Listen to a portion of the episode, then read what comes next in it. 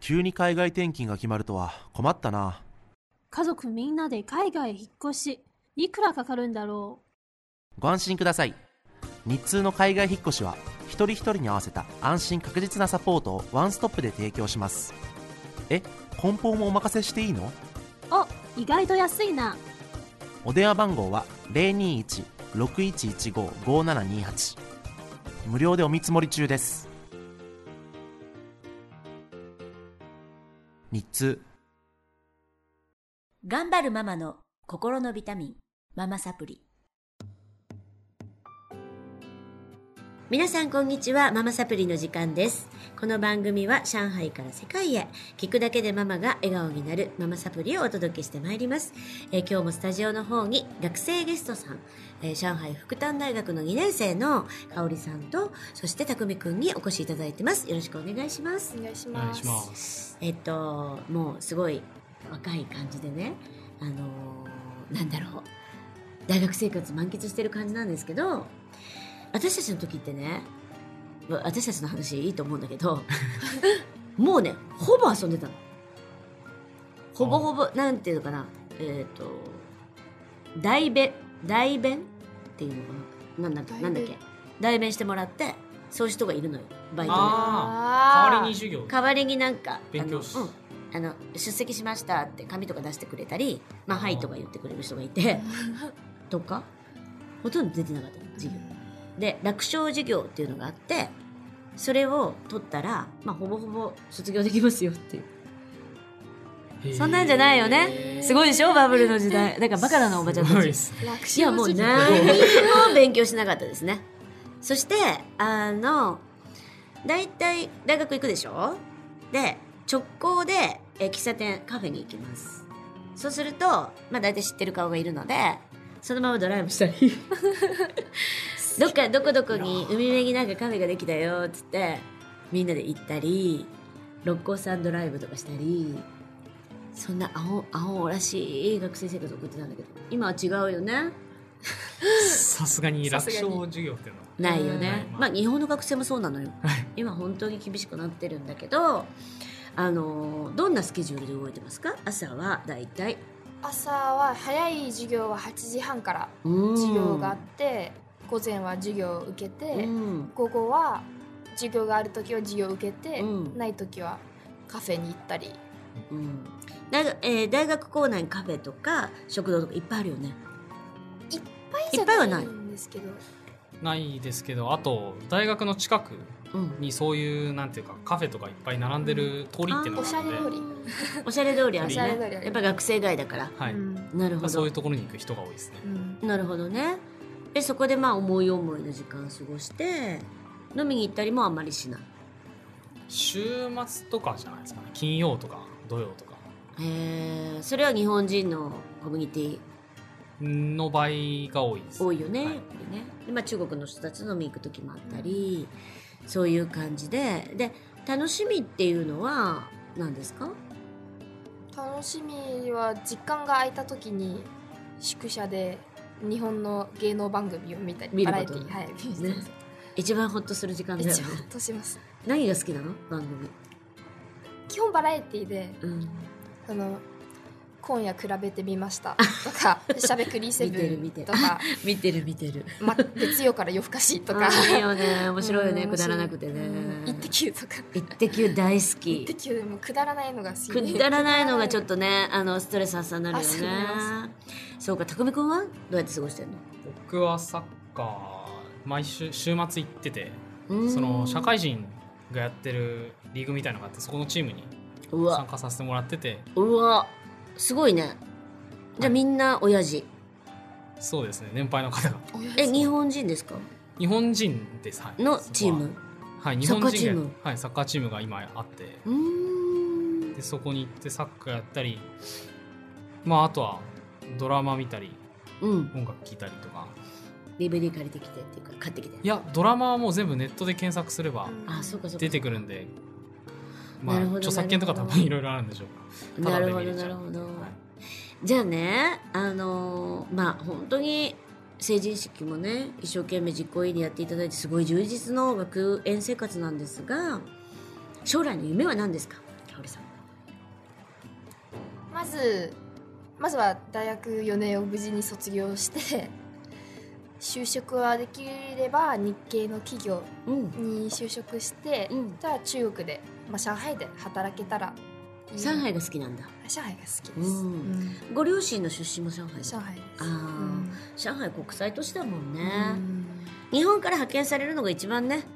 ニーズがあるっていうかそうですね、うん今あのなんかえっ、と中国のママたち在日中国人女性が立ち上げたうんと発信しているサイト SNS がすごく大人気でそこに日本の大企業とか、うん、百貨店とかが中国に配信してほしいって言って、すごい有名になってるんですよね。えで今爆買いとかがちょっと影を潜めててそういうサイトでみんな買えるようになってるるのね、だからやっぱり日中をつなげるなんかパイプってまだまだ少ないかなと思うから、そんな在日のね主婦たちが立ち上げたのがすごい爆発的に大きくなってだからビジネスチャンスがすごくあるかなと日本国内でなんかビジネスするよりね、うん、中国っていうなんかこ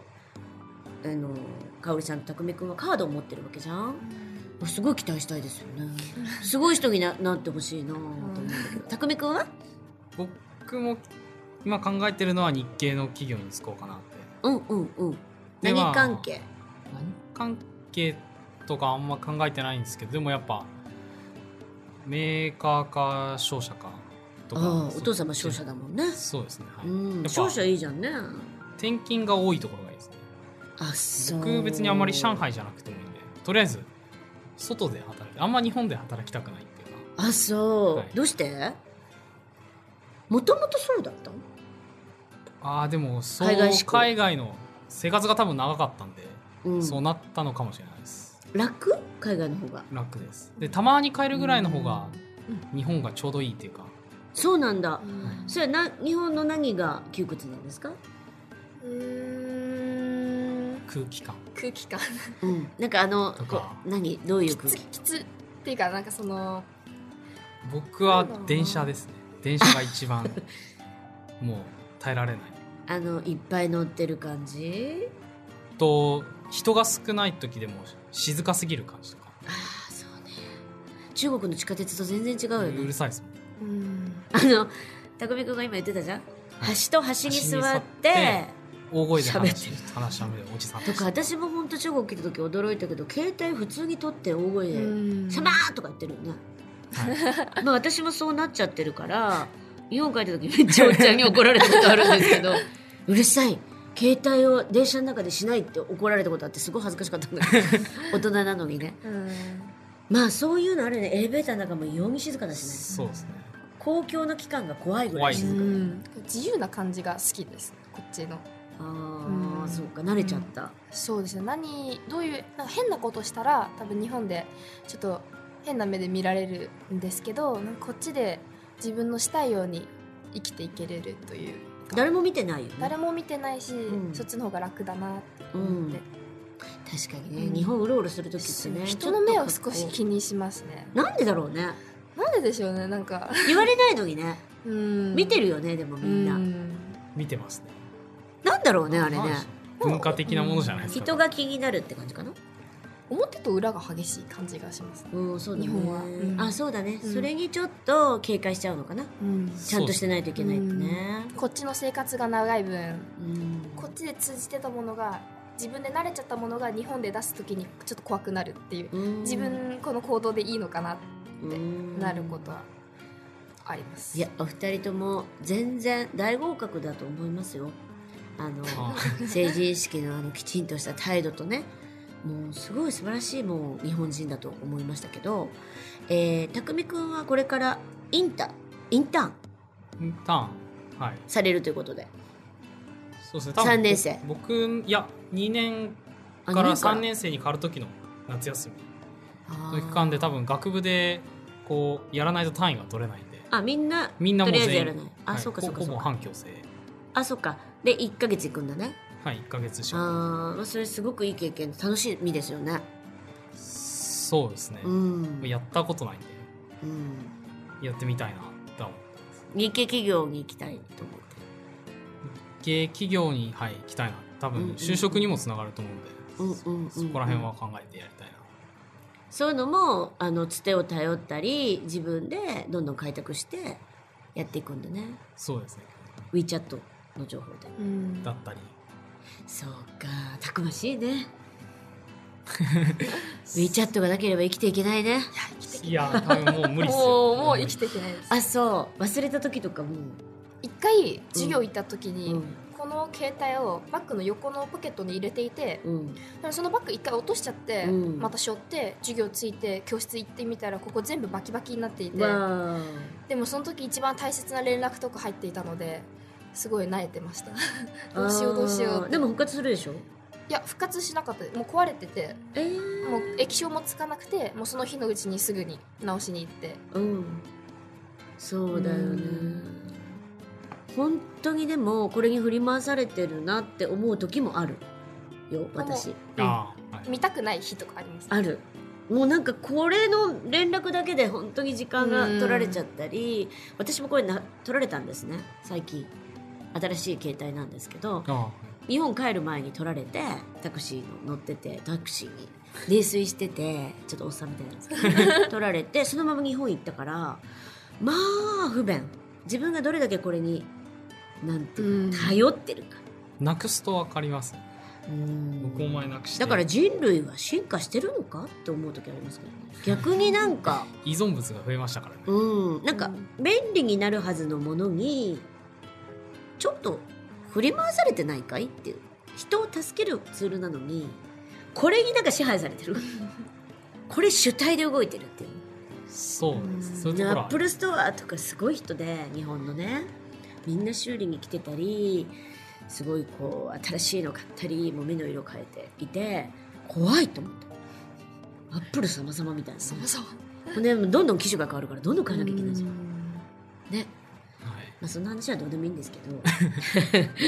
あの今後とも本当に若い力に期待したいし、まあ、成人式からこっちすごい勉強になりました私も。ですごい力をいただいたのであのすごいねなんだろうな自分のやりたいようにあの世界こだわらずどこの国でも通用できる方になっていただきたいなと思います。はいそんな気持ちを込めて、